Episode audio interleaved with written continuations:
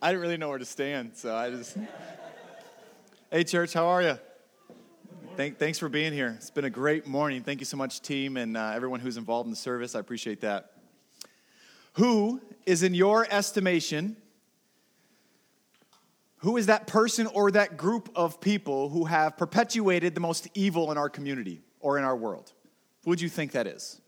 Person or, or a group of people? Who has created the most damage with their actions or their words? Who is the most notorious sinner in our community? Who is capable of owning that title, notorious sinner? These questions are designed to help us reveal to ourselves who we think to be the most responsible for the evil that we actually witness and we experience within our community or within your life. I want you have that person or people group in mind. Think about how you would react to them if you were to see them walking towards you down the street. What would you do? Would you yell and scream, letting them know how much you hated them? Would you resort to violence, maybe even attacking them? Would you pull out your phone, videoing yourself attacking them, and then post it to your favorite media page? Do you think you'd ever even invite them to church or share a meal with them? Would you go out of your way to invite them into your home to get to know them? I need you to go there with me in your mind this morning, and I want you to be honest with yourself about how you personally would react to seeing the most notorious sinner of our community walking right towards you down the street. And then, once you've got that, I want you to contrast that with what we just read about how Jesus interacted with Jericho's most notorious sinner. His name was Zacchaeus. Here's a big idea this morning. Here's a big idea. Jesus came, it's the last verse of the story. Jesus came to seek and save the lost. Yes, even the person you hate the most. Even that person as well.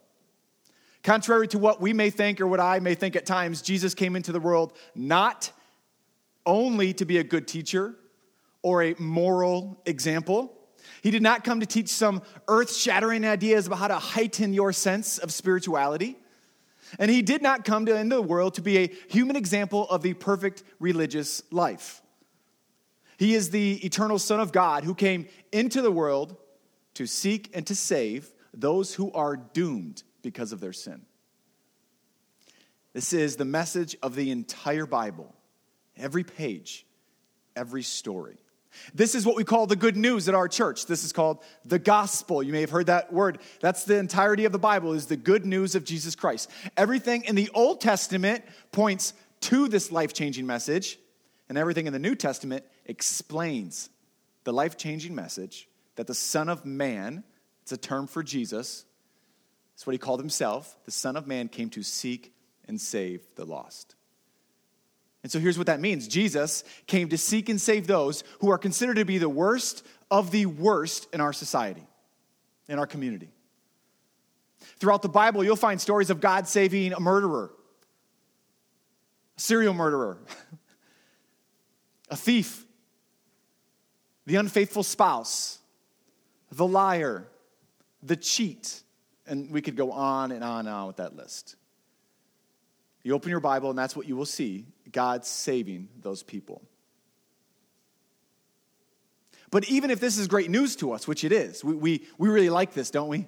We like this because we want God to save us as well. It's, it's hard for us to connect with these examples. It's difficult to connect our lives to those who have done horrific things. Now, no doubt there are plenty of you who have lived through difficult, dark moments. Things have been done to you, have done some wretched things to other people.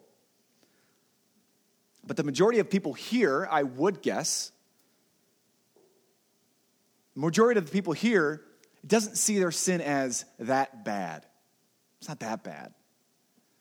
It's not that bad. But the Word of God is very clear, very, very clear. No matter the level of evil you consider to be sin in your life, all sin is first and foremost an offense to God. All of our sin is offense to God, and all sin and every sinner deserves the judgment of God. That's what the Bible says. Yet, God the Father, we've talked about this before already in our service, sent his Son, his one and only Son in the world, to seek and save those who are lost in this sin. We're all lost in our sin before we meet Jesus. He came to seek and save the murderer.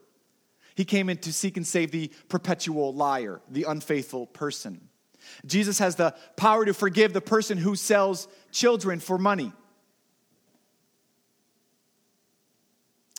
And the person who is living with their boyfriend or their girlfriend, yet not committing themselves to covenant marriage. You see the, both sides of the coin. Jesus came to save the kid who eats Halloween candy for breakfast when he's not supposed to. I wrote that in later, like on Friday.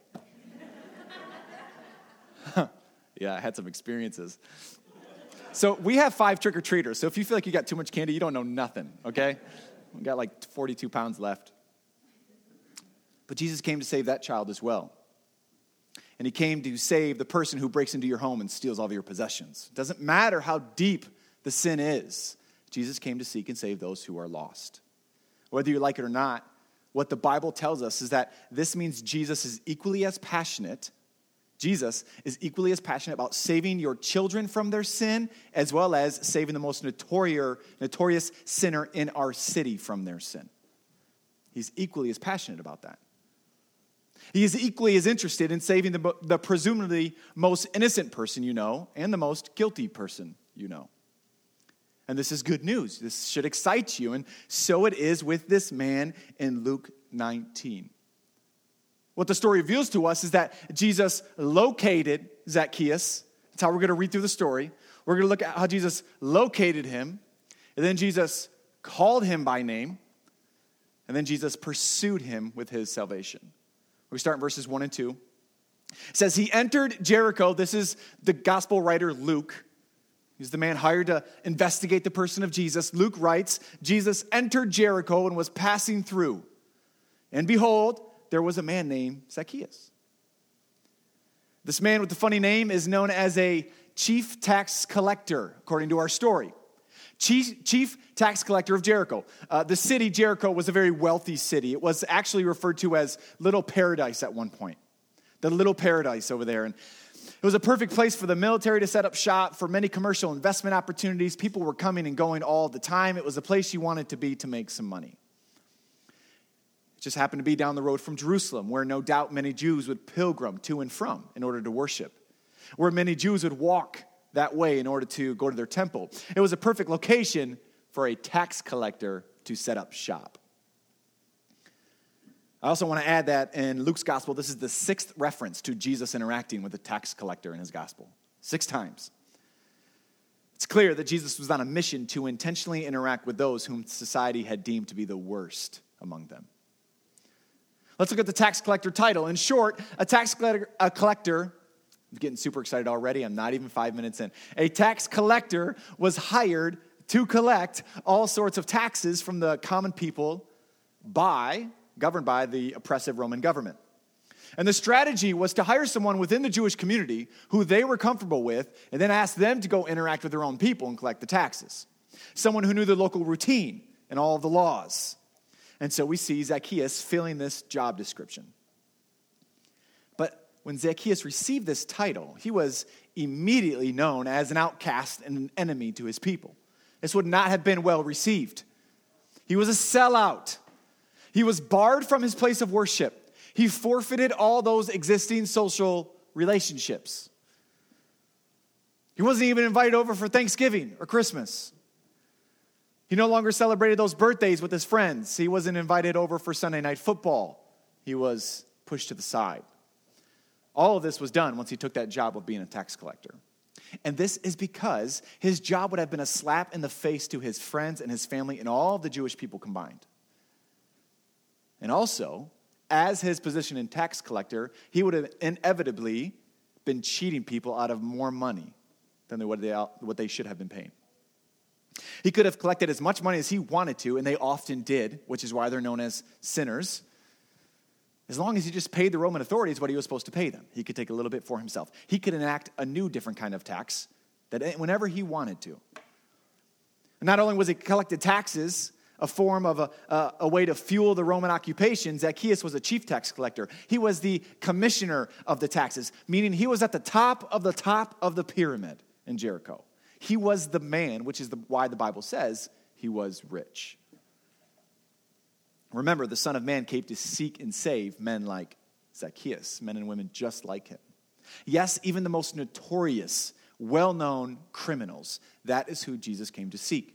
So Jesus is entering this town now, and the people are starting to gather. The crowds are assembling. He's made quite a name for himself at this point. And for some reason, Zacchaeus desires to see the man they call Jesus. He desires to see this guy. And we don't know why he desires to see Jesus. It may be because he's curious to see this miracle worker in person.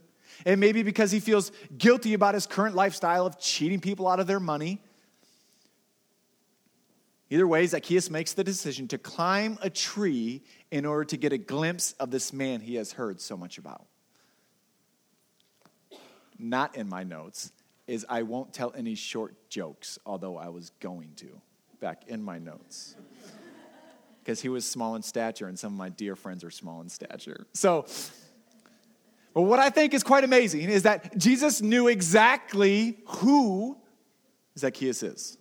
He already knows who he is. And he knows exactly where Zacchaeus is located. All the crowds, all the people walks right up to that spot. He's like the first Google map, isn't he? Like before it went to told you to go to the wrong place. He's like the final perfect version of the first Google map. He knows exactly where to go. Jesus knows exactly where to locate that man who he is about to save from his sin. God's always on a mission. I love that part of the story. God is always seeking always searching for lost people. Jesus locates the man he desires to save, and then he calls him by name. Look at verse 5. And when Jesus came to the place, he looked up and said to him, Zacchaeus, I don't have a Jesus voice, I'm not sure what he sounded like. Zacchaeus, hurry and come down, for I must stay at your house today. Right away, this verse reveals the sovereignty, the power, the control that God has over all of creation. He knows where to go, he knows who's in that tree. Jesus and Zacchaeus had never crossed paths before, they had never met. They were introduced by a friend of a friend. They had never gotten together and been in line at a Starbucks. They'd never passed off the card at Aldi parking lot so you don't have to go put your quarter back. You guys know what I'm talking about. But listen to this Zacchaeus is found by Jesus. Jesus knows right where to go. Here's another thing about Zacchaeus it's his name, which is pretty ironic, means innocent.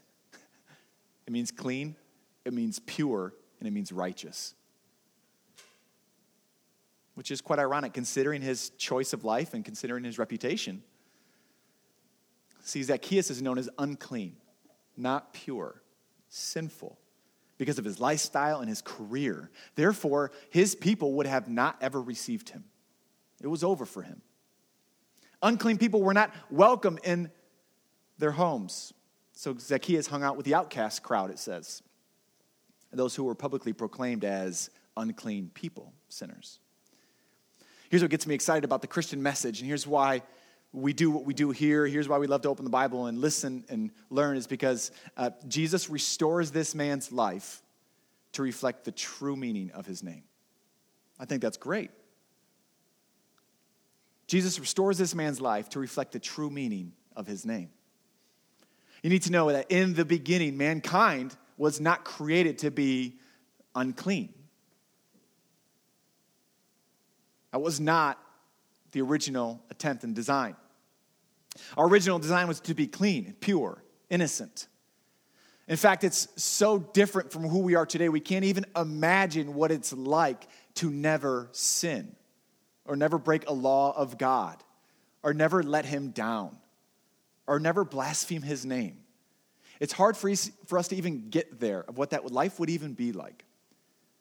But we were designed to walk and talk with God in pure righteousness. But because of our rebellion towards God, those first people, Adam and Eve, our rebellion towards God, we, we all live outside of purity. We're not pure any longer. We're known as sinners. Rebellion and, and darkness is our nature, it's who we are as people. And if you don't agree and if you have an objection to that, watch the news for four minutes. You will quickly turn it off. Doesn't take long to realize that the, the world, there's something wrong. Certainly, this was not the way it was supposed to go. And we know that because we don't like the way it is. we're all lost until Jesus calls us home. And this is the significance of the why Jesus calls Zacchaeus by name. He restores the true meaning of his name. He says, Zacchaeus, come down out of that tree and bring me to your house. This would have come to a shock at first Zacchaeus and everybody around him. This was a shock.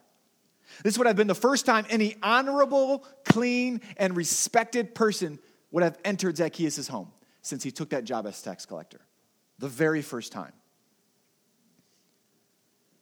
Church, I don't know about you, but I yearn for God to call me by name. I think we all desire for God to call us by name. And everything that we do in search in life and everything that we come across stuff, uh, if it's ever not a healthy, righteous thing according to the Bible, all we're doing is attempting to earn God's love so he will call us by name. That's what we're searching for. That's what everybody is searching for their entire life. That's what's missing in our life.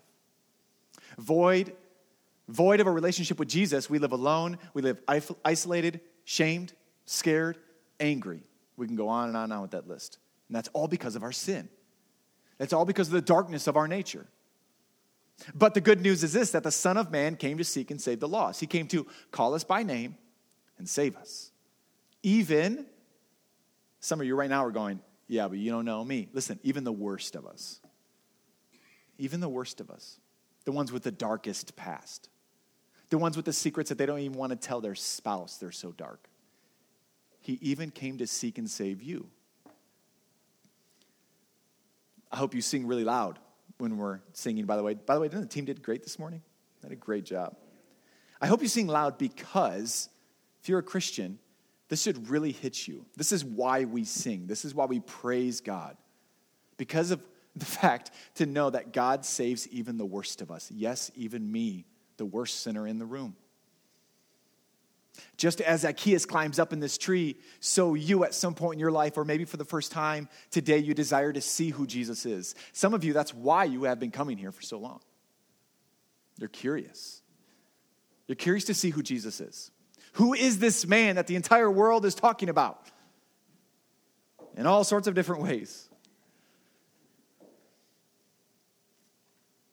Maybe for the first time today, you desire to see who Jesus is. Rest assured, the only reason you seek to see who Jesus is, is because God is calling you, and that is the truth you need to understand.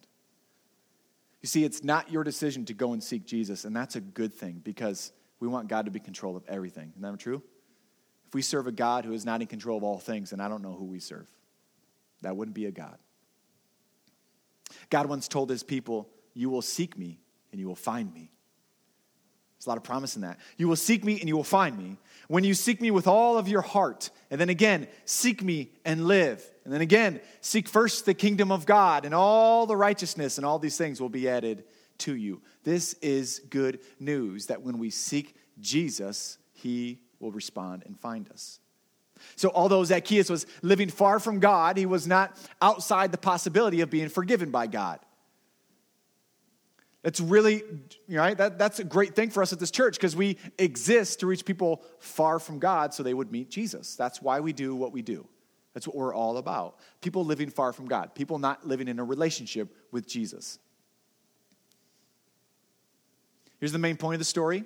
Get the big idea. Talked a little bit about Zacchaeus and why he's so horrible. Main point much like Zacchaeus, your neighbor is seeking a new life. It's the main point. Much like Zacchaeus, your neighbor is seeking a new life, so introduce them to Jesus.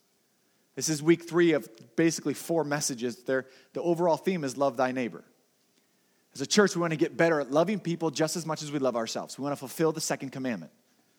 God says there are, Jesus says there are two commandments that the, the people of God need to live by. Number one, you need to love God with everything that you are heart, soul, mind, strength, and then you need to love your neighbor as yourself. It's a hard thing to do. It's a very hard thing to do. To love someone just as much as I would love myself. I think the main way people do that is to introduce them to the God that they worship. It's the main way people can love people just as much as they love themselves, is to introduce them to the Jesus who saved them. I think we often think that if we love our neighbor well, it's to offer them something that will help them within this life something physical, a warm house, warm clothes, food, and that is amazing, and we should do those things. The Bible encourages those things. When in reality, the way in which you love your neighbor best as yourself is to invite them into something you already have. That's a relationship with Jesus. Now, here's why this begins to create a problem because we tend to not want to live in this way, don't we? We get ashamed of what we know, what we worship, and what we believe. There's another part of the Bible where man says, For I am not ashamed of the gospel, of the good news.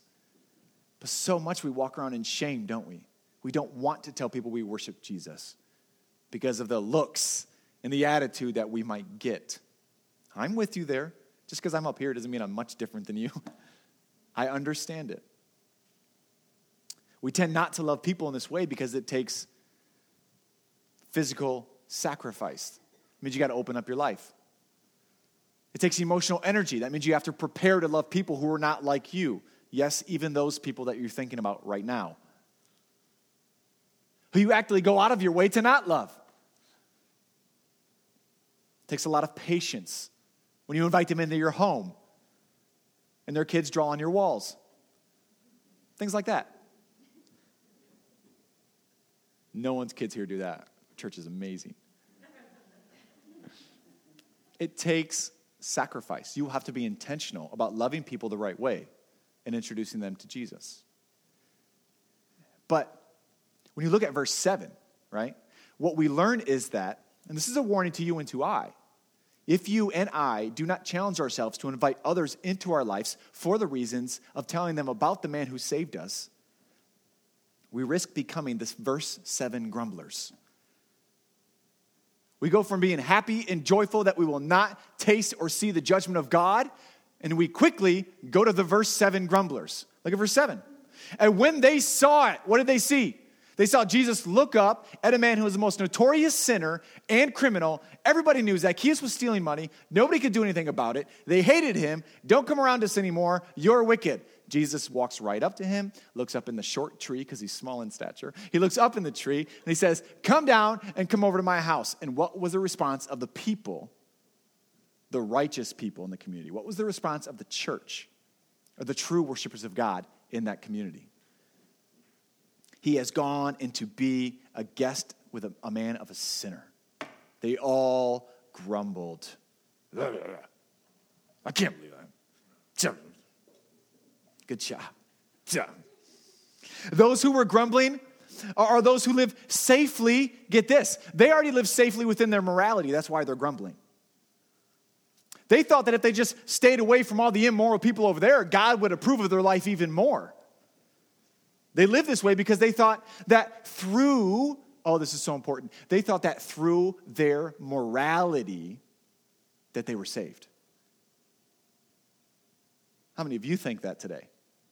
If I do the right things, not say the wrong things, and not do anything that society looks down upon, then God will love me even more. Morality does not save, has not saved anyone, will not save you. And you can't even offer it up to God as like, I'm pretty amazing. What do you think? It'll all be burned up. The only thing left that will remain when you face God is the righteousness of Jesus Christ. That's it.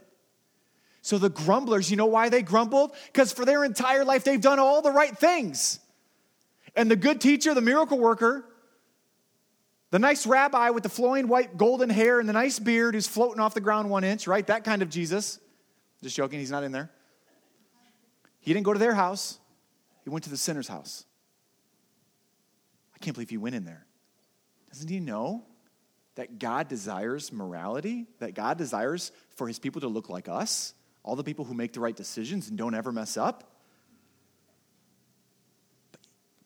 But let me explain because, yes, God certainly has standards, does he not? There's a lot of do's and don'ts in the Bible, just so you're aware. There still exist. There are still things as the church and as a follower of Jesus Christ, there are things we ought to do and things we ought not to do. That is true. But what God also says in the Bible is that all those who are passionate about his standards and his laws should be equally as passionate about showing grace and mercy to a dying world. That's what they're all designed to do. Is to draw people in, not push people away. Your morality is designed to push, draw people in, not push them away, which means you have to have a lot of grace and mercy in your life. It should be pouring out of you. Now, these people didn't get it. So, yes, as a church and as you, here's what I'm asking you to do. Here's what we will always encourage you to do we will eat with sinners, we will eat with them, we will associate with them, we will live among them, we will live among the outcasts, the morally corrupt, the dirty, the broken, the desperate. We will go and seek and search and live with and do life with all of those people. We will invite them into this church every single Sunday and every event that we have and everything that we do. We will want to have people who don't know Jesus among us. That's who we are. I don't want to be a verse 7 grumbler. Blah, blah, blah, and we do all this because, here's why. Here's a really important thing. We, we live this way with people who don't feel like they belong because we all once did not belong. Do you get it? See, at this church, we didn't earn anything God has given us. You're actually not here worshiping God because you were that awesome. You're here worshiping God because He knew you, He located you, He went up to that tree and found you and called you down, and He made you His. That's why you're here. So, how in the world are we ever going to go out to that world and act like we're better than them? We're not. Because when you do, you will become a grumbler. I won't do that again. Church, have you forgotten? If this is you, and you tend to shy away from people who are not like you because they're doing something wrong. They're not making the right decisions. They don't look like me or talk like me or treat their children like me or spend their money like me. Have you forgotten how merciful God was to you when you met him? I wish that we would be merciful like that all the time to people who don't know Jesus.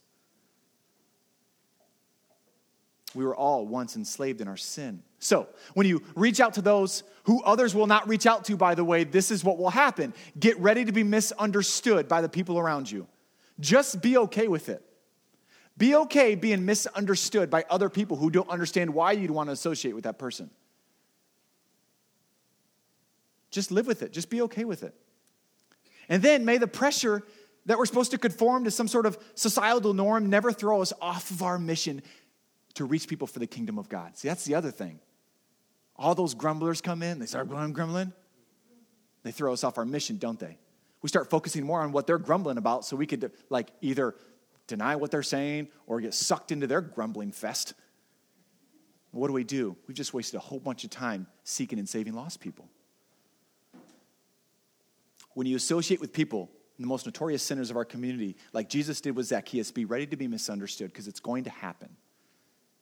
It's going to happen. That's okay. We're not ashamed of the gospel. I'm not ashamed for one minute that I was just as bad as Zacchaeus, but God called me home through the person and work of Jesus Christ. I'm not ashamed of that. Jesus alters one man's eternity forever, and they grumbled. Here's the other thing about the grumblers. Uh, these grumblers thought that true religion was a religion of do. Well, you got to do certain things. And Zacchaeus isn't doing that stuff, you know. He hasn't done it for a long time. The grumblers thought true thought it was a religion of do. I don't know if I could duplicate this in the second service because that's not in my notes. Those grumblers, it's like, gotta come to the nine, right? So the grumblers thought that the true religion was a religion of do, which is why they grumbled because they because they were so upset the famous teacher wouldn't eat and recline with them. He was eating and reclining with the sinner. Church, what if we lived this truth out every single day? That Christianity is not a religion of do, it's a religion of it's done already for you. Isn't that true? The grumblers thought Zacchaeus isn't doing the right thing. How dare the Son of Man go and eat with him? And Jesus is over there going, I've already, I'm about to do all the work. Just wait till I go up on a cross and die for you. It's done. Church, you'll never get religion here. And if you do, we'll have to apologize and ask for your forgiveness because we will fail. And we may actually treat you religiously because no one is perfect in this place. I, as your pastor, will probably fail you at some point. I need you to know that. I'm going to fail you. I'm going to say the wrong thing. I'm going to treat you the wrong way. Why? First of all, I'm not Jesus. Second of all, I get trapped into the do part of religion all the time. So do you. This week you actually did. But it's not about what you do, it's about what is already done. They were upset that Jesus would speak to and associate with the most notorious sinner in their community. They disapproved of this relationship. But Jesus must, I must stay at the house of Zacchaeus. It's been in the plan of God from the beginning, before the foundations of the world were set in place, before like gravity was a thing, right? Zacchaeus was on the mind of God and Jesus was going to seek him. And so it was with you and you and everyone here that is a believer of Jesus Christ. He knew you before the world was even set in place. And then he came to find you.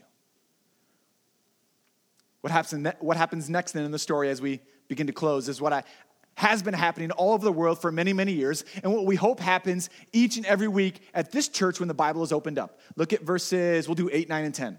8, 9, and 10. And Zacchaeus stood, I'm gonna get back to that. He stood and said to the Lord, that's Jesus, Behold, Right now we say, hey, check it out. All right, that's behold, right? Behold, Jesus, half of my goods I now give back to the poor. I'm gonna give it to the poor. I'm a rich man. I'm gonna give half of what I have to the poor. And if I have defrauded anything of anyone, that's a little surface level, don't you think? He's like, if I have, right? Everybody knows you have. And if I have defrauded anyone of anything, I will restore it four times what it's worth. He's actually following an Old Testament commandment at this point. And Jesus said to him, Today, salvation has come to this house since he also is the son of Abraham. We're not going to get too much into that. That's a different topic. For the Son of Man came to seek and save the lost. This is what we hope happens every single week at this church. This is why we planted a church. This is why I tell you all the time to bring your friends to church or to go talk to them about Jesus, is because when Jesus has his mind up on seeking someone, they're going to respond by faith and their eternity is going to be changed. Zacchaeus stood Zacchaeus comes in contact with the Savior of the world, and his entire life is changed, instantly changed. Something I want you to know about that phrase, Zacchaeus stood. I want you to think of Zacchaeus stood in the way that's written as he took a stand. That's, that's what it's going to mean. Put it back in its original language. Zacchaeus took a stand. I thought that was great when I read that. He took a stand. It's not like he was just like, okay, God, stood up. No, he took a stand for the Savior that saved him. He took a stand for his new life in Jesus Christ. And it caused him to do things differently than he had always done them before. He took a stand. He restores all that he has stolen. He gives half of what he has to those in need. Uh, what once was his aim and passion in life, which was defrauding people out of money and finding his sense of security and all the wealth and possessions that he had in his bank account, that is replaced with a desire to live out this forgiveness by making right what he had done wrong. By the way, that should challenge you because some of us haven't gotten to this point yet in our walk with Jesus. We're not brave enough to get there yet. The closer you walk with Jesus, the more desire you will have to right the wrongs, if you can, your, that you've done in your life. I encourage you to do that this week. And you already know what I'm thinking about right now when I bring it up. See, the first thing you actually should do this week is the thing that's on your mind the most, by the way. That's a little life hack. Just get it over with and do it. But he rights the wrong. Jesus planned to locate Zacchaeus. Jesus planned to call Zacchaeus. Jesus planned to save Zacchaeus. So let's apply this now. So, so what do we do with this? The Bible is for transformation. It is, it is for our edification, right? It means it's our encouragement. It's for our spiritual walk with Jesus Christ. The truth of the gospel is really good, right? If we talk about the gospel every single week here, that's actually a good thing. You should be preaching it to yourself every day because we need it. Let's not forget we didn't earn our salvation. Tell yourself that every single day and give all the praise back to God for that. Okay, that's step number one. But then also, what we can learn from this is some things that we can do once we leave these doors here today. There's some things that you can do differently, okay? So, in keeping with the spirit of love thy neighbor as yourself, love thy neighbor, I have two ways to apply this. One is kind of simple, the other one has three parts. So, like five ways, okay? Um, but I didn't want to. I didn't want to position it like that. Okay, first, first, stop grumbling. Uh, uh. We spend so much time grumbling about who we think is the worst sinner among us, don't we? We spend we spend so much time. That was a spirit. We spend so much time grumbling about who we think doesn't deserve Jesus. Listen, friends, I know what you're thinking because you're just like me, okay? We get pretty high on a moral horse, don't we? I don't know if that's a phrase, but, but we do. We spend so much time grumbling about who we think is the worst singer among us. For some of us, it's the Christian. You guys are the worst. Stop it. Religion needs to go. It's the Muslim, it's the atheist. It's that group who wants to abolish abortion rights. It's that group who wants to support abortion rights. They're the worst. They're making it the worst. It's the addict. It's the homeless people of Kalamazoo, actually. They're, they're, it's a group who wants to retain the Second Amendment. It's the group who desires to remove the Second Amendment. Heading home yet? This is what we're told to do these days, by the way. Grumble about who we hate the most. We grumble about those who voted for President Trump and for those who didn't. and then we grumble about President Trump. It's for those who wish Hillary Clinton would have been won the election. We think the worst person is the white people, or the brown people, or the black people, or whatever shade of color we want actually want to tell people they are. We grumble against CNN because that's fake. Well, by the way, so is Fox. We grumble against them too. We think it's the people who live below the poverty line. Oh, actually, it's the uber wealthy, it's the Zacchaeuses who've never even, they don't even know where the poverty line is. They're so rich. Friends, we grumble so much about the people who we don't think deserves to meet Jesus, don't we? Can we change our minds this week? Even if it's for an hour, that would make me so happy. Because I had to challenge myself. Remember, I write this first, so I'm convicted first. I'm just sharing my heart with you. On Wednesday, I was like, I do act like that, right? So we grumble so much. We spend so much time grumbling, we get thrown off of our mission to introduce people to the man who changed our life. Number two. So let me, let me finish that one. Stop grumbling, start loving your neighbor, all right? Second, help people live a forgiven life. Help people live a forgiven life, okay? Your world, your community, your city, which we all love so much, this place that we live in, this place will begin to change just like Zacchaeus did if we help people live a forgiven life, which means this. Number one, locate someone who needs to meet Jesus right now on your mind, right now. Maybe it's you. Someone here, they don't know Jesus. You're not walking with Jesus. You have yet to tell God, I'm sorry that I'm a sinner, and I know that the only way that I will be saved from your judgment and the place called hell for all eternity, and the only way that I will ever desire the true things of God is to confess my sin, walk with Jesus Christ. Some of you are here, haven't done that yet. Oh, my word, that's why I get up here. I would plead with you that you would pray out to God, cry out to God for that this morning. All the other of us, uh, the other people, we need to locate someone who needs to meet Jesus. That's what we need to do. A friend, a family member. I know they've been on your mind because you want to give them what you have. Locate them. Number two, call them into relationship with you. This is, this is important. Call them into relationship with you so that you can introduce them to Jesus. Street preaching does work, actually. It does. A couple famous people were saved by street preachers. Now, today, you're not going to get much play, all right? So, what you need to do is you need to invest. That's why it's so demanding on the life of a Christian. We talked about it earlier. You have to give up your physical time, your emotional time, some of your money so you can buy more food to feed them and invite them over. It's going to take a sacrifice of your time and your comfort to invite people into your house over and over and over again. They're going to have to go with you on vacation. They're going to have to spend Thanksgiving dinner at your table when your parents are like, no one comes to my house but my kids. Sorry, mom and dad, I got a friend coming. And you're going to love them just as much as you love yourself. See how easy it is once you start thinking about how you'd like to give it up, right? Listen, aren't people more important than a Thanksgiving table anyway? They are, right? They still are. Call them into relationship with you so that you can introduce them to Jesus. Be intentional, be sacrificial. Number three, and then we'll close. Show them what it looks like to live forgiven. Take a stand. Like my man Zacchaeus, he took a stand.